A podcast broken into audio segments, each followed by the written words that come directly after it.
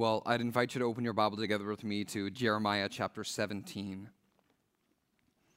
It was about this time last year that I uh, set my preaching calendar for the entire year of 2020 or 2019. I do have my preaching calendar set for 2020 already, and I had this uh, week marked off uh, on this weekend uh, about a year ago, uh, and the passage that I chose to preach a year ago was TBD. It, I knew it was going to be after the Ruth series. I knew it was going to be for the Christmas series, but I left a week unmarked uh, to trust and ask that the Lord uh, would guide us towards something that would be meaningful uh, for the time. And as I got closer to the date, I realized, man, TBD is not a book in the Bible, and I need to pick an actual passage to be able to preach. And as the Lord led me to uh, preach a passage for the benefit of our church, I started to evaluate and consider um, how has God been changing me? As I'm thankful for the privilege that I have to serve the church as pastor, but I am, like every one of you, on the same uh, process of sanctification and growth in faith in Jesus Christ. I need the same grace of God that you need. I need the same reminders and truths of the gospel message every day as you do. I need the same fellowship and accountability through community to endure and persevere as you do. And when I think about the pruning and the change and the shaping and the development that the Lord has been bringing me through in this past season, Jeremiah chapter 17, verse 5 to 10 best describes what God is doing in my life. And I've been praying that the Lord would do the same thing in our church. So, as we do, would you stand with me to honor God as we read his word together? Jeremiah 17, verse 5 to verse 10. This is God's word. It speaks to us today, and this is what it says Thus says the Lord Cursed is the man who trusts in man and makes flesh his strength whose heart turns away from the Lord. He is like a shrub in the desert, and shall not see any good come. He shall dwell in the parched places of the wilderness, in an uninhabited salt land. Blessed is the man who trusts in the Lord, whose trust is the Lord. He is like a tree planted by water that sends out its roots by the stream and does not fear when heat comes, for its leaves remain green, and is not anxious in the year of drought, for it does not cease to bear fruit. The heart is deceitful above all things and desperately sick. Who can understand it? I, the Lord, search the heart and test the mind to give every man according to his ways, according to the fruit of his deeds. Let's pray together. Our Father, I am humbled in recognizing that you are the one who searches the heart and tests the mind. I'm reminded again, even reading this now, that there's nothing that I can hide from you. That I am laid open and naked and bare before you. So, God, I pray that today you would expose our sin, but that by faith in Jesus, you would cover us with the righteousness of Christ. That you would show us the shame of our sin, but that you would cover it with the love of Christ. And I would pray, Lord, that you would show us how we can enjoy the blessing of abundant life by trusting in you and not trusting in man. Thank you for breaking me and changing me. I need it more still would we all be a people who want to grow and who grow in Christ Jesus. We pray in his name. Amen. Amen. So, what has the Lord been teaching me through this passage then? Well, everyone wants to live abundant life.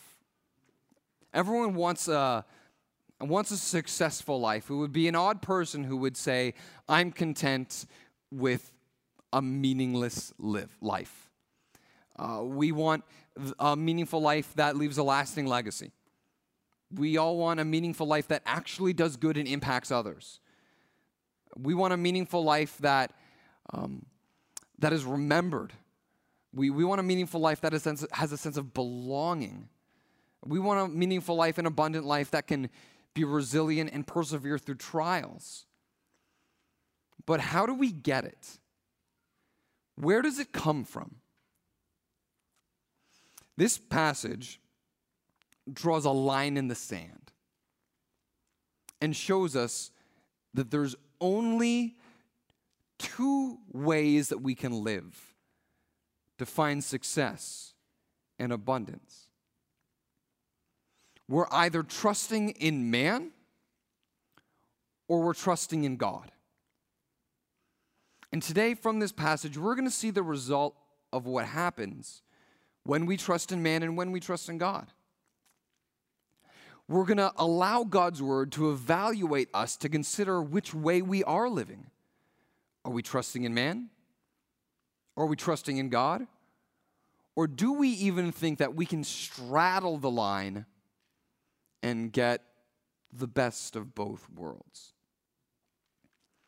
What I've learned in my own life and what God is still teaching me and needs to remind me every day is that if I want to live abundant life in Christ, then I must decide to trust God alone.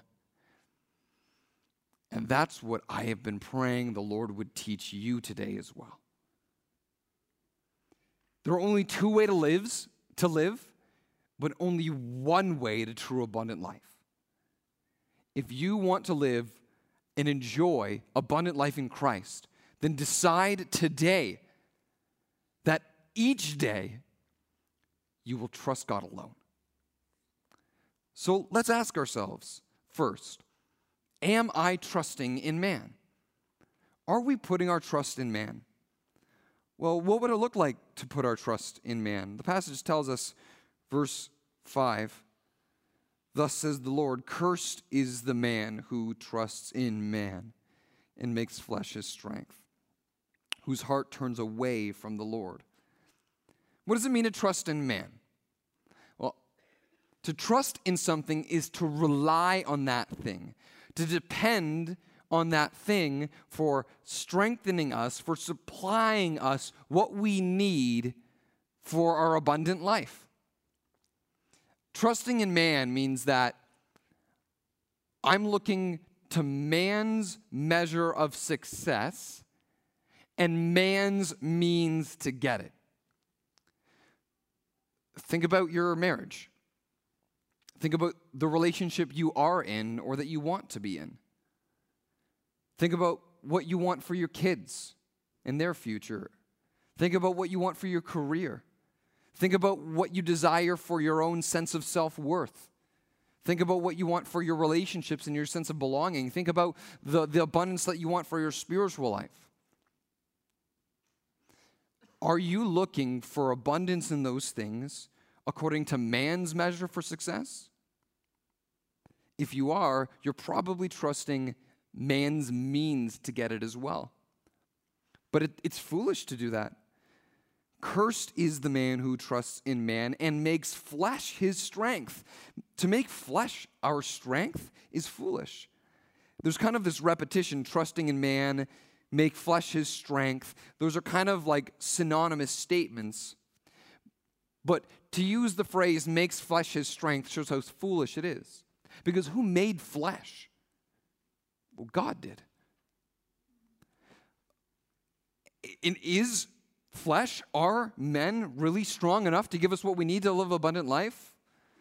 Well, Isaiah 40 tells us how strong flesh really is.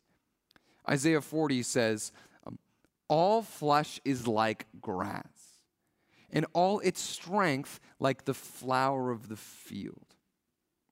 The grass withers, the flower fades, but the word of our Lord stands forever. To trust in man's measure of success and man's means of success to live an abundant life is to trust and rely on something unreliable. It's to trust the creature for what only the Creator can provide. But not only is it trusting in a foolish thing, it's actually a rebellious, idolatrous heart. Because notice it says that when we make flesh our strength, our heart turns away from the Lord. The decision to trust something for abundant life is a decision of our heart. And the scripture says that the heart represents the core of our being, the inner man that represents our true self. Other people might see the outward man, God sees the inner man. God sees the heart. And the heart that trusts in man is a heart that turns away from God towards idolatry, towards foolishness towards a curse. And that's my default stance. My heart will always go to man's measure, and man's means first and not God's. And the Lord has had to break me to show me how foolish and how proud I really am. But in the blessing of being broken, the Lord rebuilds us back up into the true man and the true woman that God wants us to be. I wonder what measure of success are you trying to live your life by? And what means are you trying to get it? Well, in order to ask that question of ourselves, we need to first ask that question about the people who this was first written about. How was the biblical audience, the people who Jeremiah the prophet first spoke to, how were they trusting in man? Well, chapter 17, verse 1 to 3, the context gives us that answer. Let's look at it together. Verse 1 The sin of Judah is written with a pen of iron with a point of diamond, it is engraved on the tablet of their hearts, on the horns of their altars. While their children remember their altars and their asherim, key phrase, asherim, beside every green tree, on the high hills, on the mountain, in the open country. This term asherim was um, it was the name that was designated for this like ritual religious pole that was raised up and worshiped and associated with Baal, the god of the Philistines, the false god of the nations. These people were turning away from God and putting their trust in the false idols of wicked nations. The, the true living God, Yahweh, delivered them out of Israel and out of the false gods of excuse me, delivered them out of Egypt and the false gods of Egypt and delivered them into the promised land. And God had commanded his people to drive the wicked nations out of the promised land because if they stayed, the temptation was that they would be want to be like the false nations instead of want to be like be the chosen people that God wanted to them be. And if these nations stayed, they would be tempted to worship the popular gods of the false nations rather than worship the only true living God of the world. And sorrowfully, that's what happened. And false worship and trusting these false idols for success and abundance life so permeated so deeply into their culture. Well, how deeply? Well, look at it again, verse 2. While their children remember their altars and on their asherim, where were their altars and asherim? Beside every green tree, on the high hills, on the mountains in the open country. Idolatry so permeated their society that they set up an idol anywhere geography allowed them to put an idol. And they were so prevalent and so relevant on every street corner, on every hill, that their kids forgot that they were fake gods and forgot that there was one true living God who brought them into that land. Uh, it's like if you went into Hope Kids Go when you pick up your kids after service, and every time you see a children's book, and every time you see the name Jesus printed somewhere, and every time you see the word hope somewhere, and every time you see a cross, it's as it permeated their culture so much that it's as if you went into Hope Kids and every one of those Christian images were replaced with a Buddha. That's like how much idolatry permeated their time. They turned from the Lord and they trusted in the popular gods of the wicked nations that the Lord said that they should not worship. Not only that, did they turn away from the Lord to idols, they also turned away from the Lord and trusted in their money.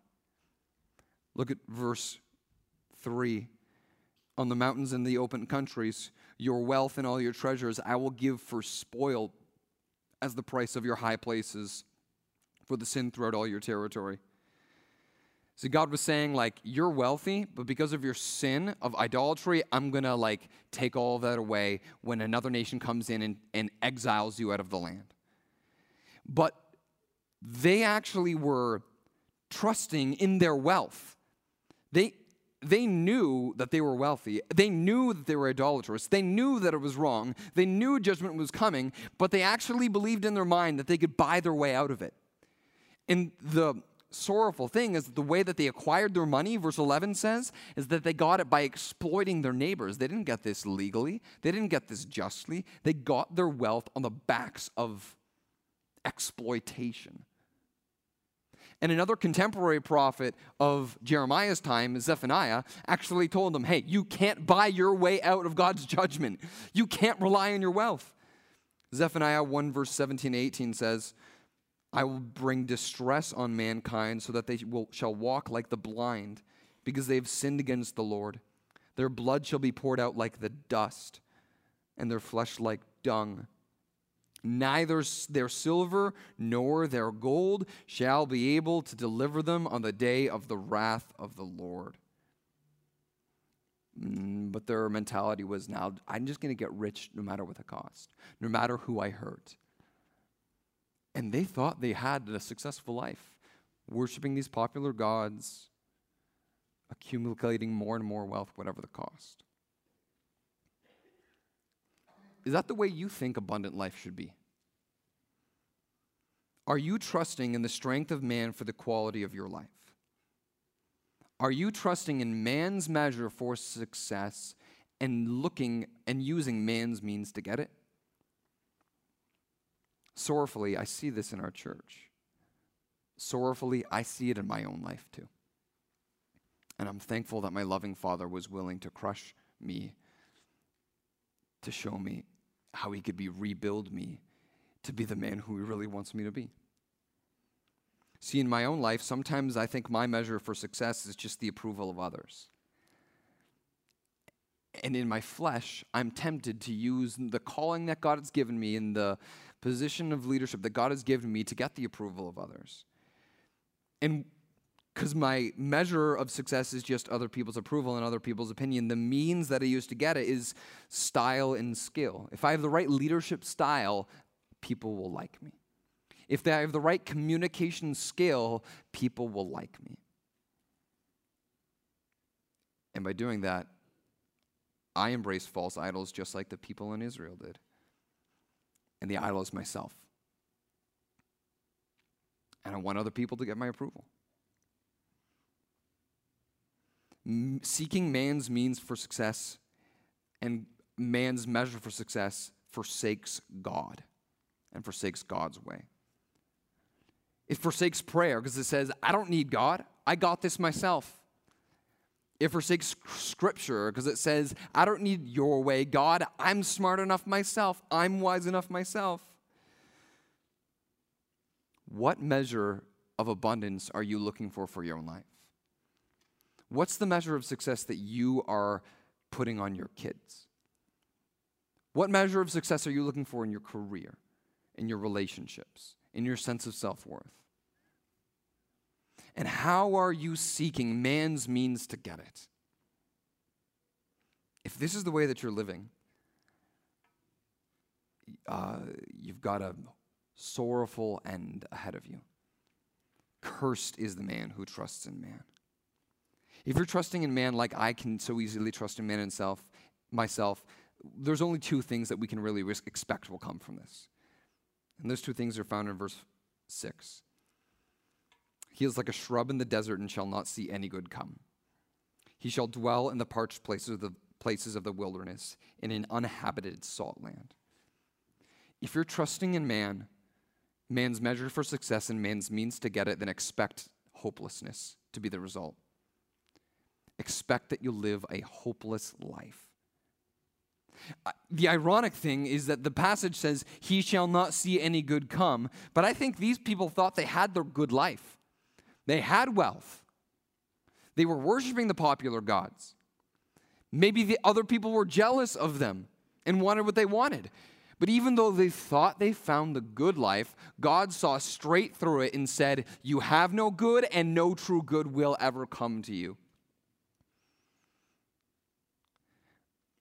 I think um, the book of Ecclesiastes should be required reading for every high school graduate before they go to Frosh Week. Because we live in the 21st century, and man's measure of success and man's means to get it is so readily available. And 20 year old kids going into university, if they want it, they can get it. If they want the world's measure of success, they can get it. Just like Solomon got it in the book of Ecclesiastes. Any measure of man's success, he got by man's means. You want to have the richest house on the block? Check, Solomon got it. You want to have all the answers to life's questions? Check, Solomon got it. Do you want to feel like you're sexually fulfilled, like even to have a new woman that you could sleep with every day, all year long. Check. Solomon got it. Do you want to not just be invited to the best parties, but you want to have the best parties with the most exotic drinks? Check. Solomon got it. Do you want every physical pleasure available at any moment of the day? Check. Solomon got it. And at the end, what was his conclusion of all of it? Vanity of vanity. All is vanity. Trying to seek abundance in life in like this way is like trying to capture steam in your hand when it comes out of the kettle. Everyone might be jealous of what you have. But that aching feeling of hopelessness in your soul is there because you're trying to satisfy a spiritual desire with physical means. That's why you binge on Netflix. That's why you overdrink when you go to bed. That's why you're addicted to pornography. That's why you're gluttonous. You keep feeding and feeding and feeding your soul with physical needs, but you're pouring it into a black hole trying to fill a spiritual desire. Only the Lord can satisfy the longing in our heart. But if we're trusting in man's measure and man's means, then, then we should expect to have a hopeless end. Not only that, it kind of gets worse. You should expect weariness. Look at the text again, verse 6. He is like a shrub in the desert. Shrubs don't grow pretty very big, do they? But they also don't grow like at all when they're in unlivable conditions. He is like a shrub in the desert, shall not see any good come. He shall dwell in the parched places of the wilderness, in an uninhabited salt land. If a ancient nation who conquered another country wanted to really stick it to them, what they would do is they would burn their crops and salt their fields so that nothing could ever grow again.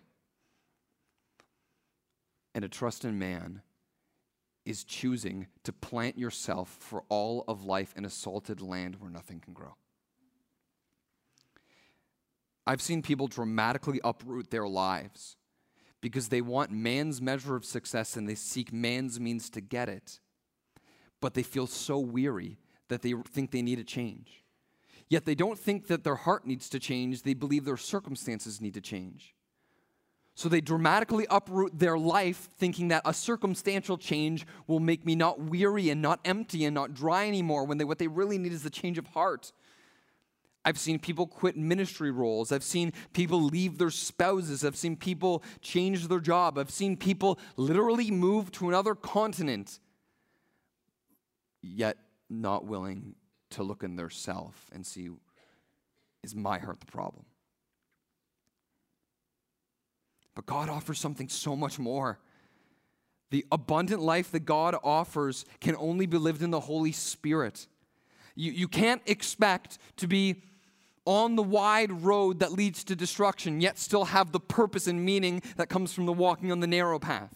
You can't expect to bear the fruit of the Spirit if you're walking by the flesh. You can't expect to enjoy the full worship of God if you're also keeping so many idols in your life. But God offers so much abundance through Jesus Christ. Do we not believe the promise that He gave to us? In John 10 10, I have come so that they might have life and live it abundantly. Did Jesus not come for that purpose? Yet so many of us are still burdened in weariness and hopelessness. And I think it's because they think they can straddle the line. Because this is pretty, this is a pretty elementary message, isn't it? Trust in God alone. It seems pretty basic. Why aren't more of us enjoying this abundant life in Christ? Why do I? Why does it seem so frequently outside of my grasp? It's because I think we're trying to straddle the line. We think we can trust man and trust God. Are you trusting in man? Well, let's now ask ourselves what does it look like to trust in God? How would I know if I trust in God? Are you trusting in man or are you trusting in God alone? What does it look to, like to trust in God? Well, the context of chapter 17 shows us in verse 1 again. Would you look there with me? Chapter 1, uh, chapter 17, verse 1. It says, The sin of Judah is written with a pen of iron. With a point of diamond, it is engraved on the tablet of their hearts. See, this phrase, engraved on the tablet of the hearts, was really significant. The ancient readers who read that would have had immediately called to mind the picture of Moses carrying the Ten Commandments, right? Because God told Moses to take uh, two tablets of stone, and that the Lord Himself, with His very own finger, would mark and engrave the Ten Commandments on it, and He would bring that down, written by the finger of God, to the people, engraved and carved on stone. Yet their idolatry was so permeated into their culture, and their love of money was so permeated into their culture that their sin was so deep into their hearts that their sin was engraved on the tablets of their heart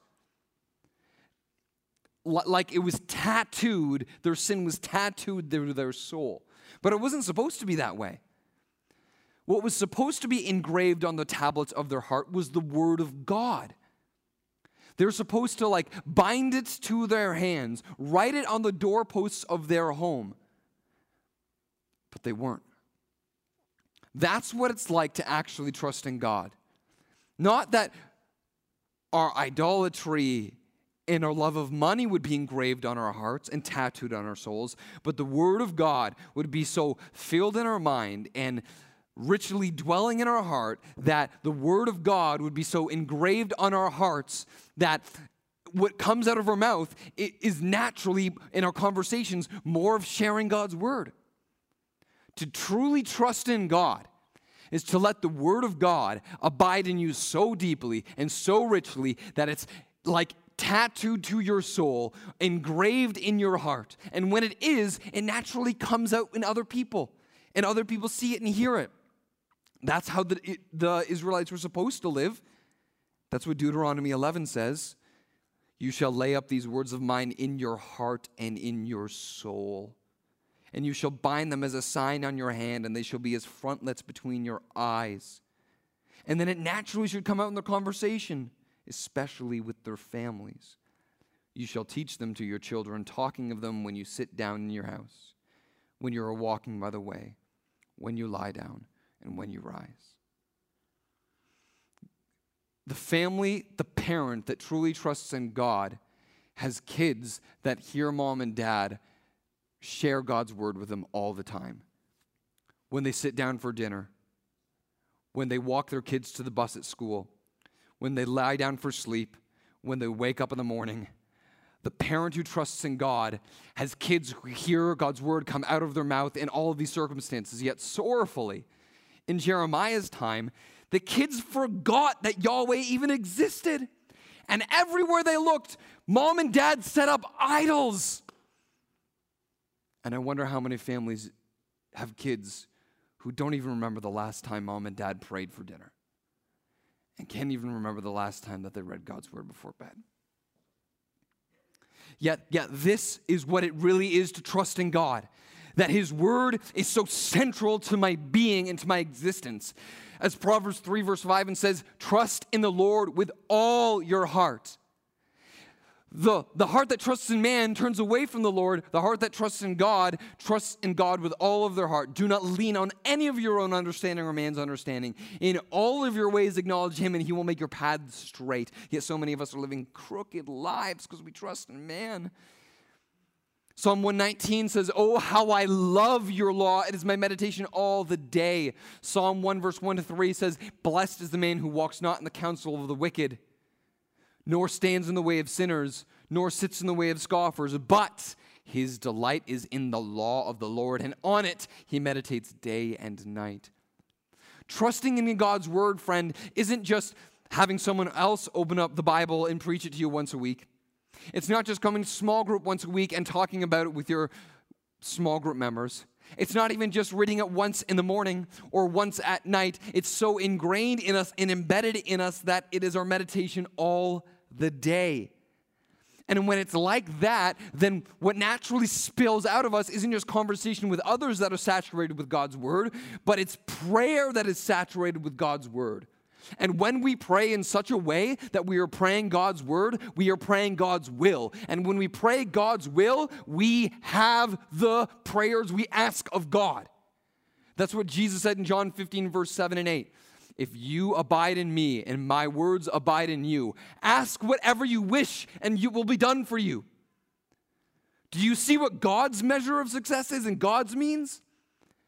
God's measure is John 17, verse 9. By this, abiding and praying, by this my Father will be glorified in that you bear much fruit and so prove to be my disciples. The life, the measure of success that is true abundance is a life that is reflected and conformed to the image of Christ. That is God's measure. And the means that we trust to get there is letting His word abide in us and laying it before Him in prayer. If you want to change your heart so that you're seeking God's measure for abundance, let your heart be changed by God's word. And then don't just let it sit in your heart, let it spill out in prayer. And you will have the desires of your heart. And you will have abundance in Christ Jesus.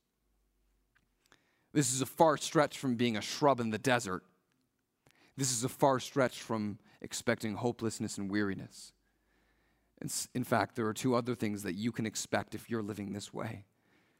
If you're having this abundant life, verse 7 and 8 tell us what we can expect that we what we can live by if we're trusting in God. Let's look at verse 7. Blessed is the man who trusts in the Lord, whose trust is the Lord. He is like a tree planted by water that sends out its roots by the stream. See the comparison? Yeah, I don't want to live the shrub life. I want to live that red oak strong rooted, 100 foot tall, not shaken in a hurricane tree life. And it does not fear when heat comes, for its leaves remain green. And it is not anxious in the year of drought, for it does not cease to bear fruit. The two things you can expect when you're living a life that's trusting in God alone first, you can expect growth, not a shrub, a red oak its leaves remain green even in seasons of heat. It doesn't cease to bear fruit even when there's a drought. So here's the thing about the abundant life um, you're still going to suffer. I'm still going to suffer. Yet, even in times where it might feel like a spiritual drought, God can still grow you. So that you're not the same as you were six months ago. And you're not the same as you were six years ago because God is changing you, but sorrowfully. So many of us are still struggling with the same sins that we were stuck with in high school, even though now we might have kids who themselves are in high school. It doesn't need to be that way. When you're seeking God's measure of abundance by God's means through the words in prayer, with His word in prayer, you can expect growth and you can expect peace. Because, see, the times of heat will come and the year of drought will come. But when the time of heat and the time of drought comes, and the things that could produce anxiety and fear come, you won't be stained and pushed down and fainted by fear and anxiety. Even when anxious times and fearful times come, you can have peace. I can testify to this in the past month. How, when the burning sun has blazed down, the Lord has still maintained me in peace of mind. Are you trusting in man or are you trusting in God alone? I'm so convinced the reason that many of us, myself included, are missing out the abundance of Christ and still suffering, stuck in weariness and hopelessness and fruitlessness and fearfulness isn't because the, the, the, problem isn't that we don't know the truth. The message, trust in God alone, is a pretty elementary message. The reason that we don't have this is because we think we can straddle the line. And the reason we can con- convince ourselves that we think we can straddle the line because we think that our desires that we want, that our measure of abundance is worth following. We think that our heart is worth being our guide. We believe the gospel of Jesus Christ, but many of us still live by the gospel according to Walt Disney. Uh, I'm thinking, my family's thinking about getting that new streaming service, Disney Plus, recently. My wife was unsure about it, but then when she, she went to go see a movie and she saw an ad for Disney Plus and she saw all her favorite children's movies flash in front of her face and said, oh, I want this. and Disney Plus for my generation just kind of seems like a nostalgia machine, right? All of her favorite animated movies, all there in one low price. But when I think about all these movies that I grew up on and Aladdin, the original, not the remake, and they're, they have different protagonists and different conflicts and different stories, but it's the same message. The gospel, according to Walt Disney, is uh, follow your heart. Let your heart be your guide. And we think that our heart, our heart's desires that go after man's measure of success and then follows man's means, we think it's worth following. We think we can have both and. I have some bad news for the Gospel of Walt Disney from verse 9 and verse 10. Can you look at that there with me? Verse 9. The heart is deceitful above all things and desperately sick. Who can understand it? I, the Lord, search the heart and test the mind, and give every man according to his ways, according to the fruit of his deeds. There are a lot of deceitful things in this world that I just don't trust anymore. Uh, for instance, infomercials. I no longer trust any infomercial that I will see. And some things, like, they just look too good, too good to be true. And I've learned that if something looks too good to be true, it probably is. Uh, I've shared before, I think, about a one product that my wife and I saw uh, on TV um, a pan, a cooking pan called Gotham Steel looks so sounds so like powerful and strong and um, and they on the infomercial they showed this test where apparently you can like grate cheese and put it straight on the pan and bake the cheese straight on the pan, but it's so well coated and so nonstick that even when you bake cheese to a crisp on the pan, it'll still just fall right off. And then uh, my wife and I went on YouTube and looked at product reviews and saw that that does not hold up to real life. Another thing that I, I learned I can't trust anymore are the mirrors on the walls in the weight room. I don't know if you've seen this before, but at least all the gyms that I've been at, the mirrors on the walls in weight rooms are actually intentionally like concaved with a little flex. So that if you're standing at the right position, you're like, wow, my waist is a lot thinner than I think it is and my shoulders are a lot broader than I think they are. But then if you take a few steps closer, things start to get back into the real proportion. You're like, oh, okay, I guess not. A lot of deceitful things in this world. The heart is deceitful above all things. And the heart is deceitful above all things because the heart is cursed with the sickness of sin. Ever since Adam and Eve, humanity has always been led like a magnet is pointed towards the north a compass points towards north the north pole. So our hearts always lead away from the lord and towards sinfulness away from true worship of god and towards idolatry. The heart is desperately sick. Other translations of the same word in other passages say the heart is incurable. It's like hearing the news from the doctor you've got cancer in your heart. Late stage, the only solution is a transplant. And your response is, nah, I'm good. The desires of the heart that you want, what you think man's measure will offer you, will always lead you away from abundance, towards weariness, and towards hopelessness. But this is the good news of the gospel according to Jesus. So, the gospel of Christ is that he came and he gives us a new heart. As the prophet Ezekiel prophesied, that he would take out our dead, cold, stone hearts and replace it with a heart of flesh. He would take the dead and make them alive. He would give us a heart that beats after him and longs for him and loves him. But the sorrowful, the pain of living in this flesh is that the heart still longs for old things. And what we need to do is to put to death the desire desires of the heart. We need to choke out the life of our sinful hearts. Jesus suffered so that we could be saved. If you believed in Jesus, He's given you a new heart. If you've never believed in Christ, believe on Him today and you will be saved.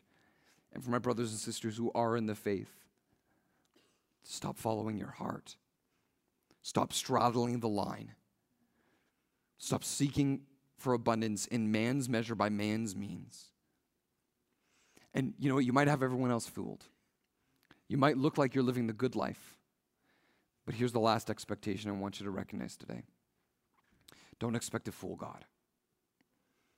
Verse 10 says, I, the Lord, search the heart and test the mind, to give every man according to his ways, according to the fruit of the deeds. See, everyone else might see the outside but God sees the inside. It might look to everyone else that you have the perfect, Instagrammable life, but the Lord sees the heart. Cursed is the man who trusts in man. Blessed is the man who trusts in the Lord, whose trust is the Lord. I believe that the best gift the Lord can give you today is the blessing of being broken with open hands, offering to God, here are all my hopes, here are all my desires, here's every measure I've had for abundance, and letting God crush it. So that what you thought life should be and could be is no longer recognizable anymore. Let God break you down so that He can rebuild you back up into His image. I've been praying this for our church. I've been praying for the humble in our church, the proud in our church to be humbled. I've been praying for God to transform families, that parents would have the word of God in their heart and it, they would speak it to their kids. I've been praying for the weary in our church, that the people who are ready to quit and ready to give up and tell everybody else that they should go to Jesus to find rest, but they say themselves, I'll do it tomorrow, that today would be the day that you turn and trust in God. The best gift that God can give you is the blessing of being broken. I pray that the Lord would humble you in your pride. I pray that He would transform you and your family. And I pray that He would comfort you in your weariness. And I pray that we would all enjoy the abundance of life in Christ by deciding to trust in Him alone. His measure, His means, His abundance in the Spirit. Would you stand with me now as we pray together?